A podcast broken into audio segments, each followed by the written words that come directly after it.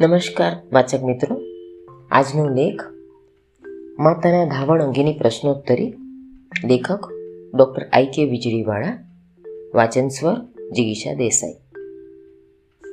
માતાના દૂધ એટલે કે ધાવણ અંગે થોડાક સવાલ જવાબ. સવાલ, બાળકના જન્મ પછી ધાવણ આપવાનું ક્યારથી શરૂ કરવું જોઈએ? જવાબ, સૌથી સાચો જવાબ છે તરત જ. ડિલિવરી રૂમમાં જ આની શરૂઆત થઈ જવી જોઈએ. સિઝેરિયન ઓપરેશનથી જન્મેલ બાળકને પણ પ્રથમ અડધા કલાકની અંદર માતાની છાતીએ લગાવી દેવું જોઈએ. માતા ફરી શકે તેમ ન હોય તો દાદી કે અન્ય કોઈ પણ વ્યક્તિ બાળકને માતાની છાતી પર ઊંધો રાખી શકે. માતાને બાટલો ચાલતો હોય કે ડૉક્ટરે એને ખાવાની મનાઈ કરી હોય તો પણ બાળકને છાતીએ વળગાડી દેવું અને ધાવણ શરૂ કરાવી જ દેવું.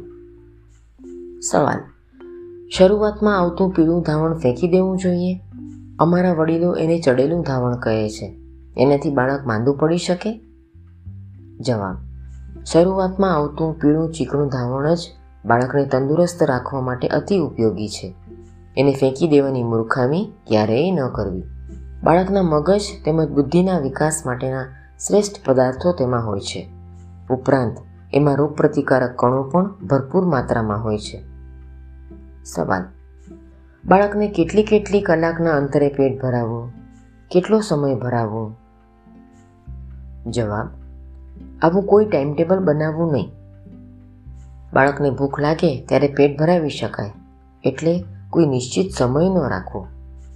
બાળક એક છાતી પર દસથી પંદર મિનિટ પેટ ભરે એટલે લગભગ ધરાઈ જતું હોય છે, એટલે બીજી વખત એને બીજી છાતી પર લેવું.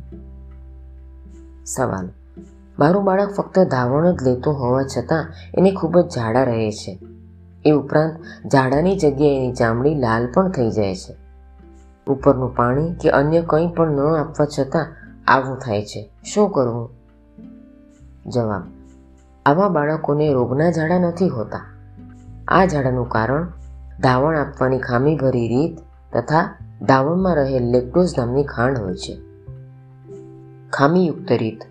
ઘણી માતાઓ બાળકને બંને છાતી પર થોડી થોડી વાર માટે પેટ ભરાવે છે. હવે ધાવણના શરૂઆતના ભાગમાં આવતું પાતળું દૂધ કાર્બોહાઈડ્રેટ અને ખાંડનું પ્રમાણ વધારે ધરાવે છે, જ્યારે ધાવણના અંતિમ ભાગમાં ચરબીયુક્ત દૂધ હોય છે. એટલે એક સમયે એક જ છાતી પર પૂરેપૂરું ધાવણ આપવાથી બાળકના પેટમાં જતી ખાંડનું પ્રમાણ ઘટાડી શકાય છે, જેથી આ સમસ્યા હલ થઈ શકે છે. લેક્ટોઝ ખાંડ ન પચવાથી આ લેક્ટોઝનું આંતરડામાં વિઘટન થવાથી લેક્ટિક એસિડ પેદા થાય છે, જેનાથી પાણી જેવા ખાટી વાસવાળા લીલા કે પીળા ઝાડા થાય છે. ઝાડામાં એસિડિક પ્રવાહી હોવાથી ઝાડાની જગ્યાએ એની ચામડી લાલ થઈ જાય છે. આ ઝાડા માટે કોઈ પણ દવાની જરૂર હોતી નથી. આવા ઝાડા હોવા છતાં બાળકનું વજન નિયમિત રીતે વધતું જાય છે. ઝાડાની જગ્યાએ ડૉક્ટરને પૂછીને અમુક મલમ લગાવી શકાય. આ ઉપરાંત, એક સમયે એક જ છાતી પર બાળકને ધાવણ આપવાથી પણ આ સમસ્યા નિવારી શકાય છે. આનાથી દર વખતે ઓછું લેક્ટોઝ પેટમાં જવાથી ઝાડાનું પ્રમાણ ઘટી જાય છે. સવાલ. સંતાન કરાવતી માતાએ શું વધારે ખાવું જોઈએ જેથી ધાવણ વધારે આવે? જવાબ. એવો કોઈ ખાસ ખોરાક શોધાયો જ નથી જે ખાવાથી ધાવણ વધી જાય. સ્તનપાન કરાવતી માતા ઘરમાં બનતો બધો જ ખોરાક ખાઈ શકે. થોડાક વધારે લીલા શાકભાજી, કઠોળ તેમજ ફળો સિવાય માતાના ખોરાકમાં બીજો કોઈ મહત્વનો ફેરફાર જરૂરી નથી. માતાએ બને ત્યાં સુધી ભૂખ્યા ન રહેવું. હા, માનસિક તાણ ઓછું હોવું અને તાણમુક્ત વાતાવરણ હોવું એ જરૂરી છે. અને આ માતાનું ધાવણ વધારવા માટે ખૂબ ઉપયોગી બને છે. સવાલ માતાના ખોરાકથી બાળકને પેટમાં દુખી શકે? માતાની દવાઓ બાળકને નુકસાન કરે ખરી? જવાબ, જુઓ, રડતું બાળક તેમજ માતાની દવાઓ અને બાળક. સવાલ, બાળકને બરાબર પ્રમાણમાં ધાવણ મળે છે તે કઈ રીતે જાણી શકાય?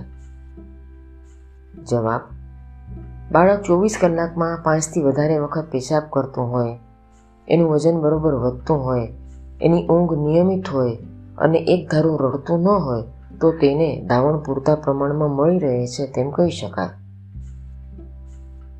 સવાલ. બાળક ધાવણ લેતું હોય ત્યારે માતાને ફરીથી પ્રેગ્નન્સી રહેતી નથી. એટલે કે ગર્ભાધાન નથી થતું. એ સાચું છે? જવાબ. અમુક અંશે સાચું, હંમેશા નહીં. બાળક સ્તનપાન કરતું હોય એ અરસામાં માતાને અંડાશયમાંથી ઈંડું છૂટું પડતું નથી. એટલે આ સમયગાળા દરમિયાન ગર્ભ રહેવાની શક્યતા ઘણી ઓછી હોય છે. પણ આ હંમેશા સાચું નથી. ક્યારેક આ સમયગાળામાં દરમિયાન ગર્ભ પણ રહી શકે છે. એટલે સ્તનપાન એ એક વિશ્વપ્રદ ગર્ભનિરોધક નથી જ. એના માટે આંકડી એટલે કે કોપરટી મુકાવી એ જ એક ભરોસાપાત્ર પદ્ધતિ ગણી શકાય. અસ્તુ, આભાર.